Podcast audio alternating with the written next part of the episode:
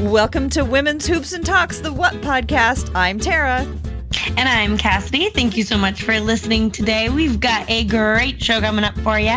We are jo- joined by Kristen Kerbaugh, the stage manager for the Blazer broadcasting team. Welcome to the show, Kristen. Thank you. I'm so excited to be here. Well, we are beyond excited uh, to have you. I know we have been, Tara and I have talked and we've been like, what does she do? Who is she? What's going on when we see you on TV? So we are beyond excited to get to talk to you today. But we usually get things going with a little bit of an icebreaker. And because we got some trade news this week, we're going to talk about our favorite Bazemore or Tolliver moments since they're moving on from our Blazer family. Anybody want to get it started? I'll go. I absolutely, I don't know why, but I was always obsessed with Tolliver's tall socks. Like nobody in the league, I think, has taller socks than Anthony Tolliver. So I was, uh, I'm gonna miss the tall socks, and also I just wanted to. I was there for the game against Charlotte where he went off and scored his 16 points in a quarter, and I am just so thankful that I was there for that because um, I really enjoyed Anthony Tolliver. You know, he's a really interesting guy. And I think, um, he was thrust into a role that he wasn't meant to be playing. And it was hard for him, but he was such a pro and I just absolutely loved it. But the thing that I'll think about when I close my eyes 10 years from now and remember Anthony Tolliver for, it's definitely going to be his tall socks. How about you, Kristen? Um, well, yeah, I mean, I can kind of piggyback on that as well. Um, you know, that game versus the Hornets was so much fun. Um, because one of the things that, at least in my role, is that, you know, of course, we, you know, I get to watch all the main guys play kind of all the time. Um, but when I'm consistently hearing really great things about certain players at like the practice facility and whatnot, but then we don't necessarily always get to see it in the game. Um, so it's really awesome to see um, you know, a player like that just come alive and really, um, you know, just light up Moda Center. It was it was a lot of fun. Yeah. Um, that was definitely a great one. I'm gonna go with a Baze moment for mine, and I'm gonna say Bazemore at the Memorial Coliseum game, the preseason game, because he came out just going for it. I mean, full blown energy, Energizer Bunny style, just nonstop, and it was so fun to watch. Um, and I think that was definitely my highlight, and I was excited for the rest of the season. Um, and then also, I must do a little shout out to uh, Baze uh, for Halloween. His kid was Clark Kent slash Superman, and if you haven't seen the adorable picture, everyone in the world needs to see it. It is amazing and definitely a highlight of the season for me.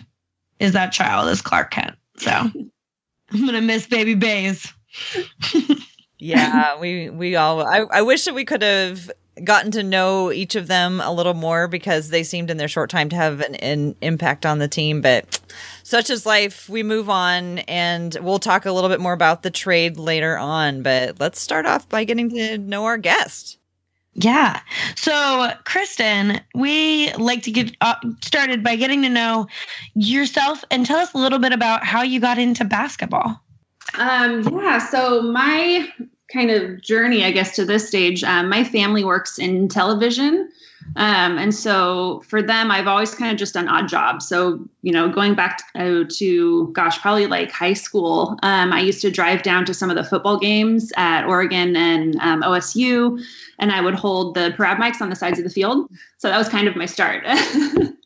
Um, so I did that for a few years. Um, and then coming out of that, once I kind of had my license and I could drive, um, I started working as a runner and like a production assistant. Um, and typically, it'd be for some of the larger games. So, like if ESPN was in town or TNT, they always have a runner on their show. So that was kind of my my intro, at least with the specifically with the Blazers. Um, and then one season kind of came up, and this company was like, "Oh, we can train you as a stage manager. You're probably not going to work very much because you know we just need some extra people in Portland." Um, so I did a year. My first year, I think I maybe worked about six games total, um, and then the very next year, the Blazer broadcasting position opened up. So it was um, just perfect timing, and then I um, I now have a really amazing job. that sounds awesome. So it sounds like you grew up in Oregon. Were you always a Trailblazers fan? Yes, absolutely. Um, I think it's hard not to be just, you know, Rip City. I always tell people Rip, City just runs through your veins when you're born and raised here and you, you know, are hearing the stories of the players that used to work here. And then, of course, um, when I get to be kind of as uh, as submerged, you know, within the within the team and whatnot as I get to be now, um, it's you. I think the fandom only grows when you when you do my job. That's amazing. I think that uh, I'm so excited to hear about it. Um, so, what exactly do you do when you're working for the Blazers? That is the question I get asked most often. Everyone's like, I see you, but what do you do? Um, my job, at least as a stage manager, so I'm typically working alongside the um, announcers. So, regardless of what sport it is, you know, we always have um, typically two different announcers. Occasionally, I work with like a sideline reporter, but that's pretty rare. Um, so really just assisting them to make sure they're ready to go, make sure they're camera ready. I usually have kind of the rundown as far as when they're going to be recording certain elements of the show and just making sure that they have all that information. Um, and then alongside of that, I'm really just an assistant to the producer, um, being kind of their eyes and ears during the game because there's typically things happening in the arena that they might not see um, because they're in, you know, like the TV truck and they can only see so much and then just ensuring like or helping the producer ensure that you know they get like sponsor content on the air and you know if i see maybe a player get injured I, a lot of times i see that first so i'll let the producer know or like hey so and so is they're fighting or you know someone just left the arena kind of those little um, those little odds and ends that again they, they might not see because they only have certain camera angles mm-hmm. so are you doing that by um, like are you talking into the microphone to people? Are you like on like a slack channel telling people that way? How how is that communication happening?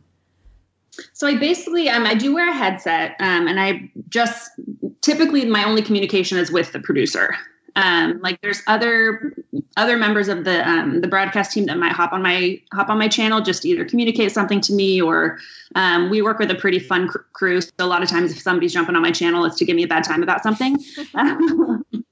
but but typically it's just the producer that I'm communicating with. Wait, what are they giving you a bad time about? oh, they're just you know funny. When you work with you know the same group of people every game for for so long. It's it's a they're kind of a quirky crew. Sure i bet. I bet you're like a family. I mean you're you you're like in an, an intense uh, uh, it, it look it seems to me this would be a very intense job to do. Does it feel every night like you've just run a marathon I'm sure for probably some positions it does. Um, mine, I would say, is the least like that, only because it's fairly um, fairly repetitive. My I am so lucky in that my producer is is really highly organized. I've worked with a lot of producers um, in other other teams and other events where they're not at all, and it definitely is completely chaos. but, um, yeah, like I say, that's that's one of the probably one of my favorite things about working the show is uh, it is from from my end pretty calm. Um, you know, that's not to say that of course if there's a technical thing that's going wrong, I'm sure somebody's out there sweating and cursing, but um, it just, just doesn't really impact impact me much. So, do you have a favorite part of your job? It sounds like it's fun. yeah, um, honestly, I think just being being such a Blazer fan um, and, getting to see, sit in the seat that I sit in. Um, you know, mm-hmm. working. I tell people I go, I, I get paid to sit courtside um, and do you know do a job that I really enjoy, but I get to watch a sport that I love and a team that I love, um, which is I'd say by far probably my biggest my biggest perk. What um? So how long have you been doing this for the Blazers? This is, I think, my ninth season with the Blazers. Um, and then I've been working as a stage manager for 10 years overall. So you've gotten to see quite a bit. Um, what what kind of an, what other announcers have you worked with besides Lamar and Kevin? Um, well, when I started, we still had um, you know Mike Mike Barrett and Mike uh, Mike Rice. Mm-hmm. Um, so they such a fun duo to be able to work with. Um, outside of that, at least in the TV world, uh, my first season, I was when I before I started working for Blazers, I would work for all of the visiting teams that came into town. Mm-hmm. Um, so I was actually trying to rack my brain and think of just how you know how many th- people that that were. But you know some of the big names, like I uh, had a chance to work again with Bill Walton. Um, I've worked with Marv Albert, Mike Breen, uh, Mike Fratello, Walt Frazier, um, Dominique Wilkins, Del Curry. Um, oh my god! Elliott, uh, Reggie Miller. Um, so yeah, it's really just um, kind of whoever comes to town. You you know you're you're paired up alongside them. So you got to work with a lot of people. What an incredible list. Oh my gosh. That's so cool. Um, Can you tell us what any of them were like? um, it's a you know it's everyone's everyone very professional. You know, um, you have some that are more laid back and they like to joke around. You have some that are very you know they'll show up and they just kind of want to get right down to business and um, so that's you know part of I'd say part of the job too is just being able to kind of gauge how you can best support whatever announcers that you're working with. You know, some will not want you to talk to them just because they want to focus. Some really need you to kind of joke with them and keep them keep them relaxed. Um, so it can it can definitely vary from from game to game. Is there a particular thing that is most difficult when you're trying to work with um, different announcers?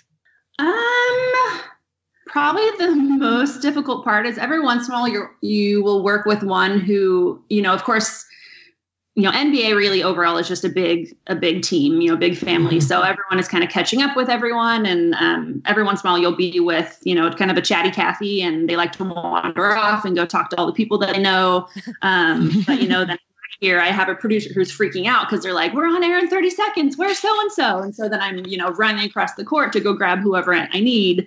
Um, so that's always, you know, sometimes you kind of have to reel people in and keep them on a leash just a little bit. Or um, I have worked events where the producer will tell me ahead of time, like, okay, so and so has a tendency to wander. You know, just just, just keep an eye on them.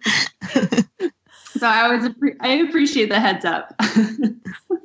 so I know what Lamar and Kevin Calabro do. They obviously watch the game and comment on it. I know what Mark Mason does. He's the announcer. What are all those other people who are sitting at the front tables doing? Yeah, there's a lot, uh, a lot going on. So on either end of the table, um, each team kind of has similar people working for them. So of course, each one has you know play-by-play announcer and an analyst. Um, typically, there's a stats person, but like for the actual broadcast um, on for either team. Mm-hmm. Uh, I know on our end of the um, our side we have um, Jim Taylor, who's our senior VP of communi- communications. He sits, sits at the end of our table. Um, there are, I think, about maybe four or eight season ticket holders that actually sit down there. Um, yeah, I know that Whoa. the four seats next to me are all season ticket holders, and the two two in particular that sit next to me, um, I think they've had their season tickets for you know decades. Um, and then outside of that, there are I think there's some stats that go mainly for like the arena, all the in arena stuff. Um, there's typically some talent scouts sitting down there. Um, there's kind of a you know a wide a wide range of people. Okay, Cassidy, you probably know what I'm going to get to. There's, I know exactly where Tara's going. there's one person in particular who sits up there who is my doppelganger. She looks just like me, or she did until I decided to grow my hair out because so many people thought I was her. She has very short dark hair that until recently was dyed blue. And I had very short hair that until recently was dyed red.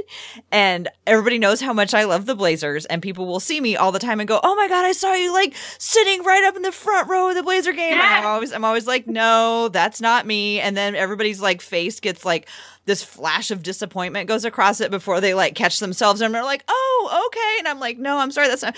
Who is she? What is she doing?" Um, well, now I feel terrible because I don't actually know what her name is, but she is part of the stats team. She's stats. Okay, I thought she was probably doing stats, which I could never do because I would be so stressed out that um, I got things wrong. So, like, she's probably super amazing. But if you see her, tell her that she has a doppelganger. And I always have to tell people that I'm not her. and everybody always is sure. very polite about. And she's welcome on the podcast too. Yes. No, I, yeah, for sure. I'll, I'll mention it. Um, that's kind of one of the things I feel terrible about because you know there's so many so many different groups of people kind of all working with and around each other. Um, so there's probably you know a hundred faces that I recognize at the game, and I know kind of what they do. Um, a lot of times since I don't work with them, I like never know what their name is, and then I feel terrible. well, this can give you a you can g- give you a, chance to go talk to her and tell her we are talking about her on our podcast. um, so one of the things that I always think about when I think about my dream of sitting front court is am I going to get hit with a ball, which doesn't scare me too bad, or am I going to have a player land on me? So, have either of those things ever happened to you?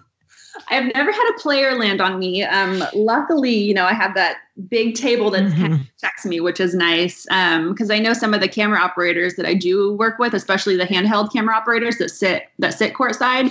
Um, you know, they just get attacked sometimes. They leave with cuts and bruises and you know all sorts of all sorts of crazy stuff. Um, I've been hit with balls typically like because I get there a couple before game time. Um, so they'll be warming up and whatnot. So that's actually when I have been hit with balls before. Um, in game, part of my job is kind of like paying attention to the game. Um, so there definitely have been some close calls, but I haven't been full on, you know, just like nailed with the ball yet. Any other random front court encounters that you've had? Um, gosh, I can't think of necessarily anything specific, but it is fun, um, especially now having done this so long. You kind of pick up on certain player nuances, um, mm-hmm. like you know everyone kind of has their pregame routines that you can look out for. Um, I know there's a year I don't even remember who LeBron was playing for. He might, might have still been with the Cavs, but I was actually working there. I was working the visit broadcast, and I wasn't aware that he throws rosin in the air, mm-hmm. um, which of course everybody knows, but somehow I had completely missed it. Um, so of course, you know, he throws it in the air, and then you know, all of my paperwork and my clothes and everything are just kind of covered in rosin because it happened right in front of me. Um, so little things like that. It is funny. Everyone has their has their pregame pregame rituals. Mm-hmm. Yeah, it seems like Lamar and Kevin Calabro are often talking about people like bringing them stuff or Nurkic coming and taking things off the table. Like, what kinds of stuff do they do they do they have going on in that oh. department? Oh. It's hysterical. Yeah, there's usually um, lots of little shenanigans, and I don't honestly know if this is unique to the Blazers because we typically have a team that gels pretty well together, and they're um, they're kind of funny like that. But yeah, Nurk especially, um, he'll come over there's always a bag that kind of sits in front of us that has like gum and cough drops mm-hmm. and kind of like little chap- chapstick containers, stuff like that. Um, so Nurk will always make his way down there, act like he's looking for something, and then um, typically when Lamar is looking away or trying to read a monitor or something, Nurk will start throwing cough drops at him. Um, and then of course, you know, like a timeout will be over, and then Nurk of has to like scamper back to the bench. Um, but he's always kind of trying to get under people's skin a little bit. It's pretty funny. It sounds like for a variety of pe- reasons, people are very excited to have him back playing. kind of like having a little kid underfoot. Like, okay, we got to get you back. to. yes. yeah. There's a lot of guys who are injured right now, sitting on the bench. I mean, does does that dynamic? Can you feel the change when you have so few players playing and so many guys just milling around in suits, probably just itching to get back on the floor? Yeah, it is a little interesting. That's um I feel like that's one of the questions, you know, I'll have friends and they'll come up to me like, "Oh, what do Blazers have to do this season to yada yada?" And again, like I don't I'm not very well versed in any of the trading or the contracts, you know, all of that talk. Um you know, the one thing I've been telling people, I'm like, well, is like we need people to not be injured, you know, because um, it is weird when, you know, we're starting a game and we had, what, nine players, I think, that were eight or 9 mm-hmm. eight players eight. that were suited up, ready to go. Mm-hmm. Um, yeah, which is crazy. um, but I don't know the the bench itself. You know, those guys are over there. I'm sure you guys have seen them. You know, they're they're still so engaged with the with the game and with each other and they're you know either kind of keep kind of teasing people and keeping things loose or they're you know you can see a lot of kind of player to player coaching um, so they're still very much engaged even though they're you know can't physically be out there playing which is um, i think as a as a fan it's really fun to see so working on that sideline for so long you have had a front row seat to some of the most amazing Blazer moments of the last decade. Um, were you there for the game five shot? I was, yes. Oh my goodness. And you were there for the other shot too, right? I was, yes. Oh my mm-hmm. goodness. Both shots. What what was going through your mind during the the most recent one with that OKC? Was I still remember I was sitting there and kind of looking back in retrospect. I feel like I was like feeling it in maybe slow motion or something. But I remember kind of watching Dame, and that's a fairly normal thing. He'll be, you know, way out past the three point line and kind of planning his move. And you see the guys, you know, kind of move out of his way. And so you always know that something's coming. And so I was expecting him to drive to the basket. Um, and then, you know, I'm watching Dame, I'm seeing the clock go down, and I'm like, he's running out of time. And then there's a split moment where I was like, he's going to shoot the ball. like, crazy, but he's going to shoot the ball. Um, and obviously, you know, we all know what happened as the result of that. Um, but that was just such a fun moment because that's, uh, you know, I'm sure in his mind that was at that moment it was fully planned. You know, everyone, you know, the uh, people saying, "Oh, that's a bad shot," or "That was, you know, mm-hmm. this, that, and the other." Um, I think he fully had it planned. Um, that he knew. Obviously, he knows he can make that shot, and he just wanted to put the final nail in the coffin. Yeah. What was the immediate aftermath like? Because I mean, we were all jumping around and running around screaming, losing our heads, and you had to sit there and work. Like, what what do you remember from the immediate uh, reaction of the crowd? Um, definitely. I mean, it's anytime anything is happening. Um, you know, the the fans at Moda, they just get they're all in. You know, um, like with the Anthony Tolliver night, or I remember, you know, there's a few, few years ago where Jake Layman had a big night. Mm-hmm. Um, Moda gets so loud, and so it's such an electrifying atmosphere to be in. Um, but with a shot like Dame's, you know, it's so next level where it's just like chaos and you know it's so loud that i can barely even hear the producer on my headset and so we're kind of like there's fans cheering and stuff going on and i'm yelling like what what what i can't you know um and it's just it's crazy and it all happens so quickly um i actually have probably that shot and then the other shot um i ended up with photos where i'm actually standing up and cheering which i typically don't cheer at all um, but it was just it kind of overtakes you. It's um, oh. you know, it's it's too hard to not get involved in it when when there's that much electricity. Mm-hmm. Well, and that night had two really big moments uh, with Nurkic, which was really unexpected. I mean, Damian Lillard hit the shot that won the game, but do you remember when you first saw that Nurkic had entered the arena?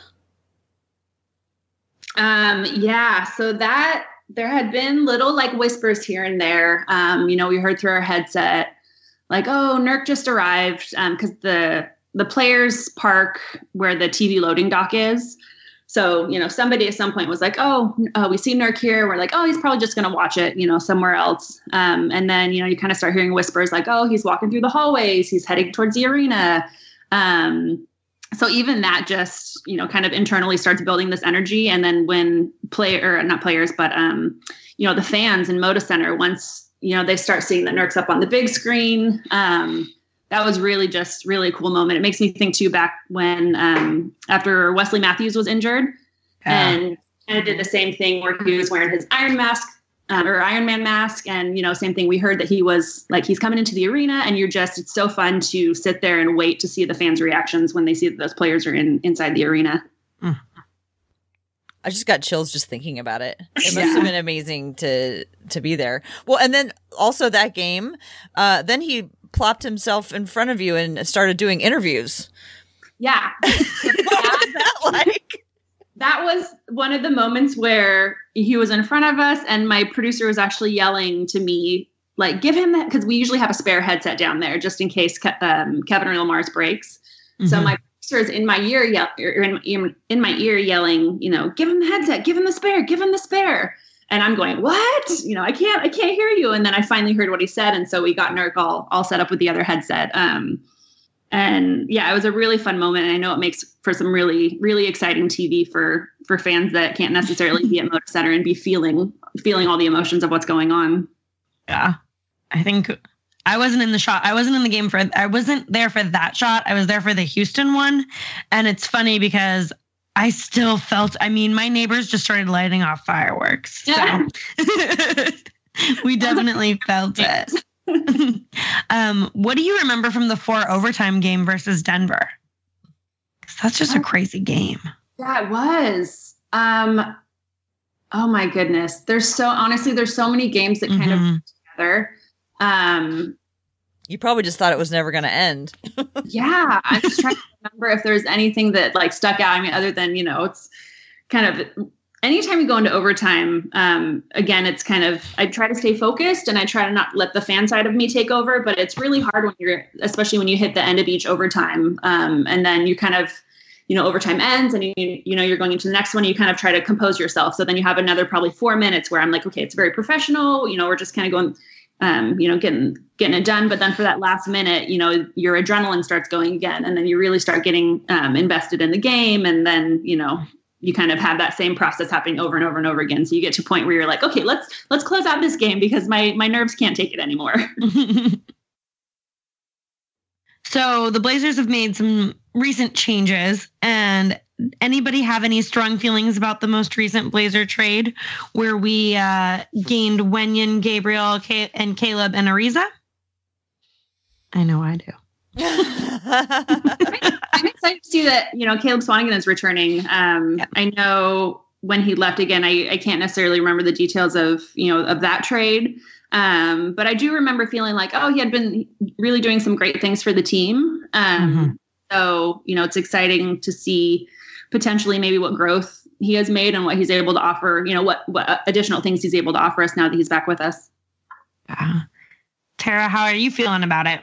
Well, I um I personally, I know that there's a lot of feelings, and I think we'll get to it around about Ariza, um, because I know a lot of Blazer fans um, really remember the uh, incident with Rudy Fernandez. I tend to be somebody who tries not to dwell in the past, and so when I first heard that Ariza was coming, I was like okay, it's going to be tough, but Ariza is part of the Blazer team now. And like, he, there's not going to be time to, I don't know. I personally am totally open to him, you know, being a great contributor to the team or a good teammate. I mean, when you look around the league for the teams that he's played with, you know, people have said that, you know, he's a professional. He's always like first one in, last one out, which by the way, I don't know how every single player can always be the first one in, last one out. But anyway, that's what they say about him. And, you know, and that he's, you know, waiting in the, he's, you know, goes over plays in the, uh, in the locker room and, you know, the, there's a lot of good positives. So I personally, this is a long way of saying that I am gonna be open minded about him having like a successful stint here in um in Portland. Um Cassidy though, how are you feeling? Nah. um so provide a little bit of context okay. for people. I was at the game in in March uh, 11 years ago when Ariza took a pretty big hit on Rudy Fernandez while he was midair um, having him collide to the ground and kind of changing the entire course of his career from that point on. Um, the back injury was real. I think anytime a opposing player doesn't get on the airplane and stays in the hospital room with you, that says something. Sergio Rodriguez did not get on that plane um, with the Lakers to return. He stayed in the hospital with Rudy. Um, and I've not been a big Ariza fan since that happened. Um, and the trade is my first thought was, wow, I am going to need a big dose of Tara positivity to get me through this and be on the other end of this um, situation. And then my other thought was, well, maybe we're not done trading. Mm-hmm. Maybe we don't keep him. Um, that is looking less likely. well, I think so, I think both those things can be true, but I mean, my thought on it is it was like a super long time ago. Yeah. think about how different you are than you were 11 years ago. Yeah, I would. Or maybe you weren't. I don't know. I feel like I was no, pretty different. different. I'm pretty different. So I'm willing to uh, start my uh, healing process way too late in this uh, this pain that I feel from that incident.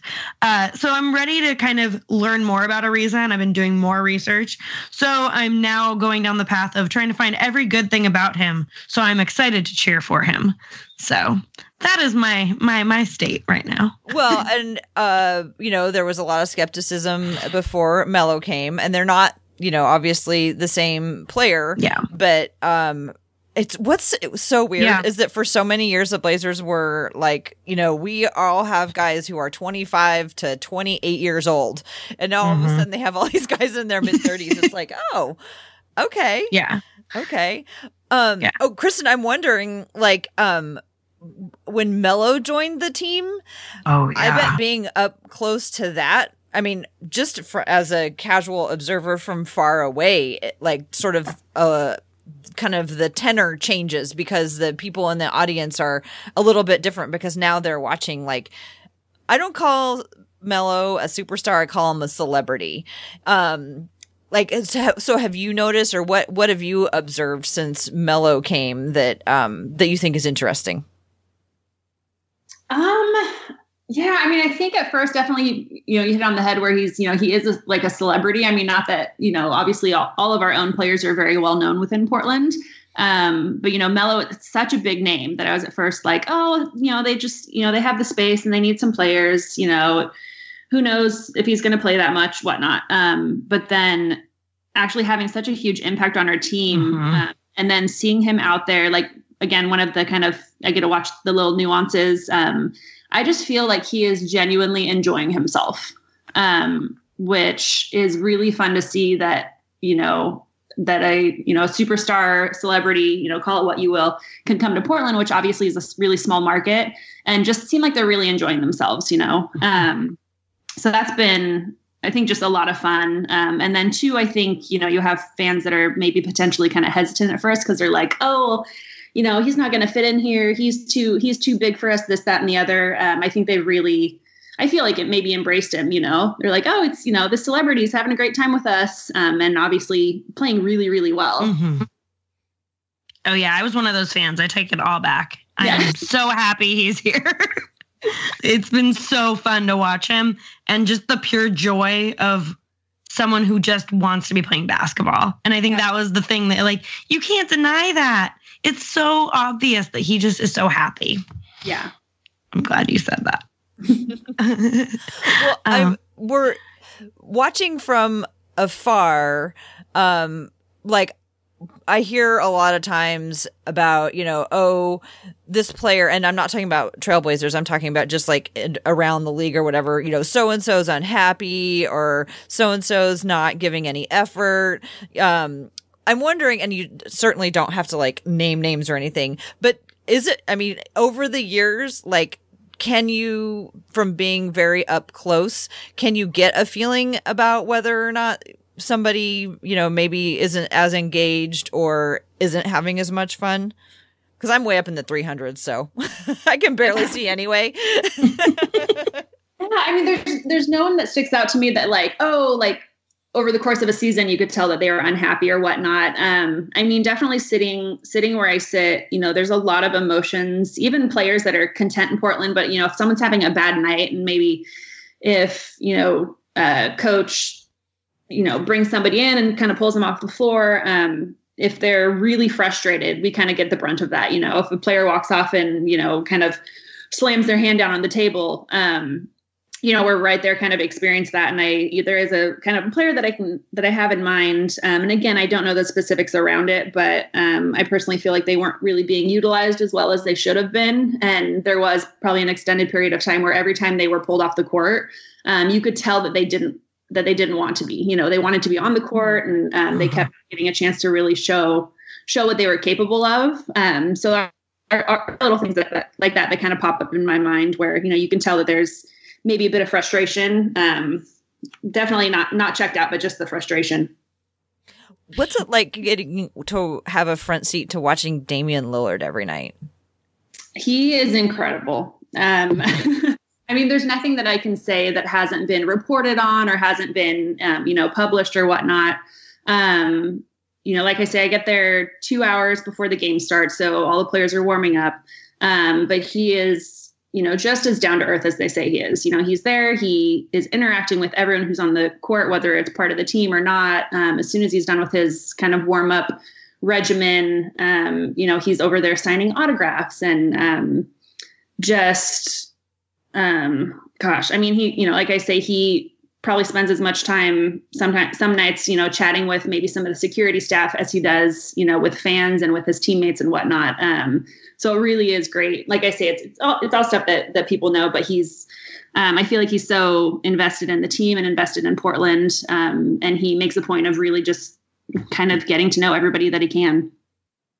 This might sound like super cheesy, but having Damian Lillard on the Trailblazers, like I personally find inspiring. Like just watching the way he has become a leader and I've been sort of obsessed on this thought all week about how one of the things that I think is so special about him is that he obviously, you know, provides leadership to the team, but he also allows that experience to make him even better. You know what I mean? Like he didn't he didn't come into this team with the I don't think with uh, with the blueprint for how to run it and become a leader, but through experience, he has figured it out and like you know, the way that he helped Nurkic find his role and the way that he's helped even guys who are at the end of the bench, you know, find their place. And, you know, back in the old days when he was helping, um, you know, Luis Montero, you know, get his first suit and just the way that he, um, interacts with people, he helps them be their best, but he also shows that he has room for growth as well. And then he goes out and scores 61 points. And it's just like, how do you do so many things and, and be so great? And then have this, uh, you know, little boy running around being so cute and paying attention to him too. It's just, I don't know. I just, I, I'm so spoiled. I would, I wouldn't know what it would be like or understand what it would be like to be a fan of a team that didn't have Damian Lillard anymore. Like I've forgotten those days. yeah. um yeah and that that part I mean, is is incredible to watch because i think too one of the things that he's been able to do over the years is that um you know he has been our team leader for a long time and he kind of helps create the create the culture within the team and and that's you know the those are the aspects that i don't see with my job necessarily um again i just as a fan i just read the stories and i you know hear a lot of things that um you know, he even being kind of, you know, he has superstar status. He's, you know, one of the top point guards in the NBA.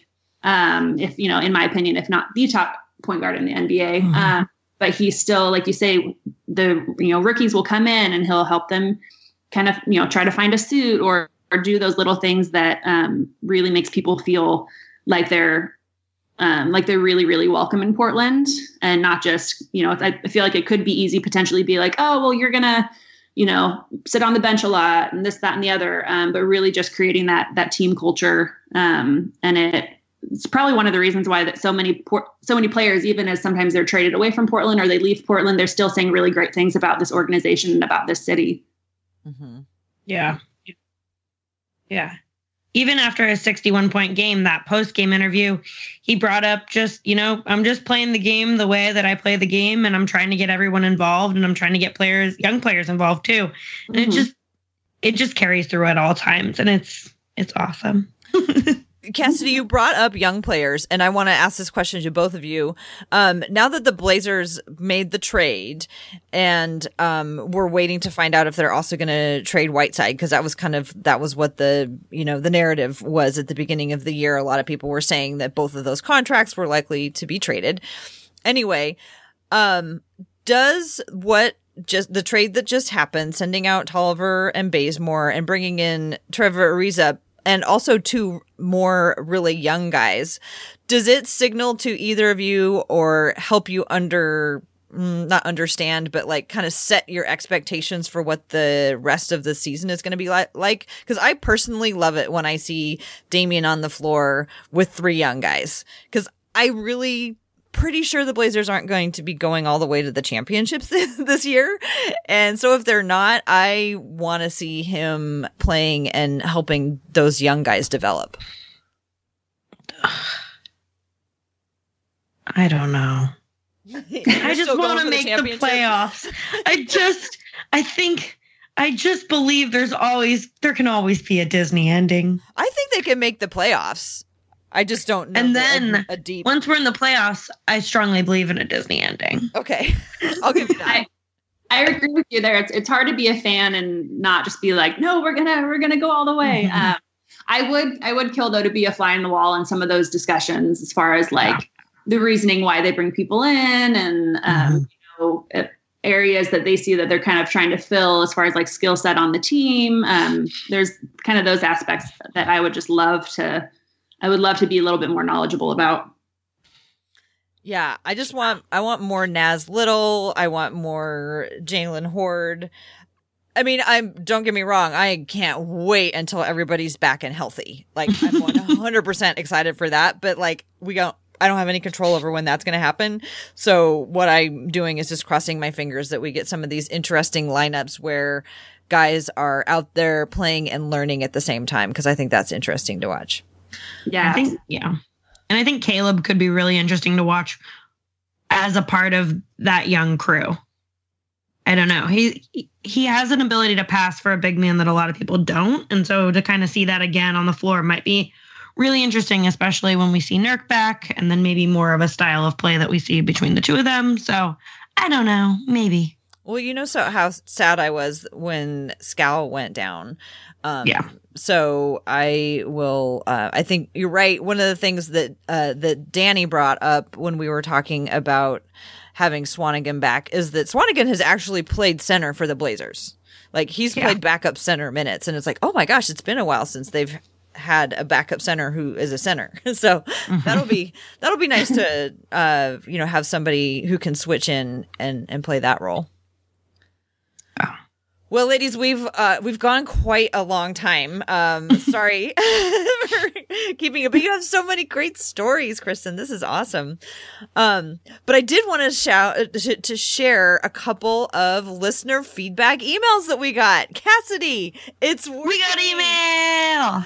Kristen, we love getting emails because we love hearing from our listeners. And uh, one of the things that we put out there the last couple episodes is that we had this tagline that was um, elevating the voice of women in basketball, and I decided that I we wanted a, to go with a different adjective than or uh sorry a different verb than elevating. We wanted to choose a word that um conveys like women are already here talking about basketball. We just want to like bring it to everybody's attention. So um, we've got a couple of um, we got one suggestion on that, and then one just fun thing to talk about. So. Um, last week we heard from Rob who suggested that we could use the tagline turning up the volume of women's voices in basketball, which I think is awesome. Uh, Kristen, is that, does that, uh, move you to want to listen? Yes, absolutely. No, I, I love that. So turning up the volume of uh, women's voices in basketball was from Rob, and then last week we uh, heard from Lisa, and here's what she said: "Yes, I do have a suggestion regarding your tagline. By the way, I don't think there's anything wrong with your current tagline. My understanding is that you want to drop the word elevating, and a thought came to my mind. With each interview you do, it's like you take a highlighter and highlight that person. So why not just tweak your tagline and say this?" Highlighting the voice of women in basketball. Ooh, I like that too. I know that's now we're getting like so many good ideas. How are we going to choose? Coffee and brainstorming. that sounds good. Well, and Lisa also had an icebreaker suggestion that I'm going to share. So maybe we could start doing this one sometimes as well. Um, she says, I have an icebreaker suggestion. I had this thought after listening to the podcast where you told about Whiteside's huge fish tank and how he shipped his fish to Portland. you had my undivided attention. So crazy interesting. And then there was the truck that landed in Evan Turner's pool. Who could make this stuff up, right? So my suggestion is rather than ask a question, the icebreaker could revolve around a fun fact about one of the Blazers. Ooh. I personally would love that. I learned about both the fish and the truck in the pool from your podcasts. I think that is a great suggestion. I love it. Mhm. I love that idea. So you think we can Awesome. probably put that into into practice? If not Mhm. every week, then I think I mean that could carry us for a really long time. Absolutely. Those are from Lisa. So Lisa, thank you so much for writing in. It was so excited to get your email and so happy to get to share what you uh, what you said. And then right before we logged on, we uh, got an email from Sam. And Sam has a great uh, observation about rebounds. So I wanted to share this. Sam says, I wanted to state my opinion on the subject of rebounds that came up a while ago. Russell Westbrook has averaged a triple double for multiple seasons during his career, yet he hasn't won anything yet of mention in comparison to his peers like Durant, Curry, etc. I think the same of Whiteside. I like Whiteside. He seems cool, funny, generally just a nice dude. But I think he's a showman first and a player second. I don't think there's anything wrong with that. It's just is what it is. Some players, like Montrezl Harrell, have a nose for the ball and they battle 50 50 possessions away, which are not necessarily recorded as stats. Hassan, Hassan doesn't always play that way. He usually racks up a lot of uncontested rebounds. When he comes to play, his impact takes away players getting those hurtful momentum changing second chance points. For example, in my opinion. When Hassan doesn't seem engaged, he blocks the shot nonchalantly into the third row, and when he does, he keeps it in play and sends it to keeps it for himself or sends it to a teammate. I think um was this from this is from Sam. I think Sam has some excellent points about rebounds. Do either of you have any thoughts on that? I don't disagree. I think that's a good. I mean, because it's really weird that there's a player who's getting such spectacular box score, and yet there is a very vocal component of the fan base who is still not satisfied. So I'm trying to mm-hmm. figure out like why not, and I think Sam bringing up that like some nights, yeah, some nights those rebounds are into the stands and some nights they are right into the hand of his own teammates. And maybe, mm-hmm. you know, the nights where it's, you know, where he's doing more of those kinds of rebounds, it's more useful overall to the team. Yeah. And we know he can do it. Yeah, I I tend to I tend to agree. Um yeah, I tend to agree with this. And I think the showman part is big for me too because I think but I also think that there's something to be said for that in basketball. There's something to be said about that person who's, you know, getting loud and, you know, making that big showcase because it adds fun to the game. It adds another level of competitiveness. Sometimes that's what a team needs. I mean, we already have players that are completely locked in and have that. So sometimes I think maybe the little the fun element could be great for a good dynamic. Um, so I, I definitely agree with that. Like, of course, you don't always want to be, you know, turning the ball over, but there's something to be said about a really solid, like fly, sw- fly swatter block that goes into, you know, about the 10th row mm-hmm. and what that's able to do for, for the fan base and just getting them involved in the game. And, uh, I don't know, upping the, I guess, upping the energy level, you know, if, if we need it, but yeah. Yeah, and especially like um balancing with somebody like Damian who is a spectacular player who doesn't seem like he's not horsing around, right? Mm-hmm. he's not joking. Like he is dialed in and there will be no uh horseplay, right? Like no no running into the next to the pool when Damian is around.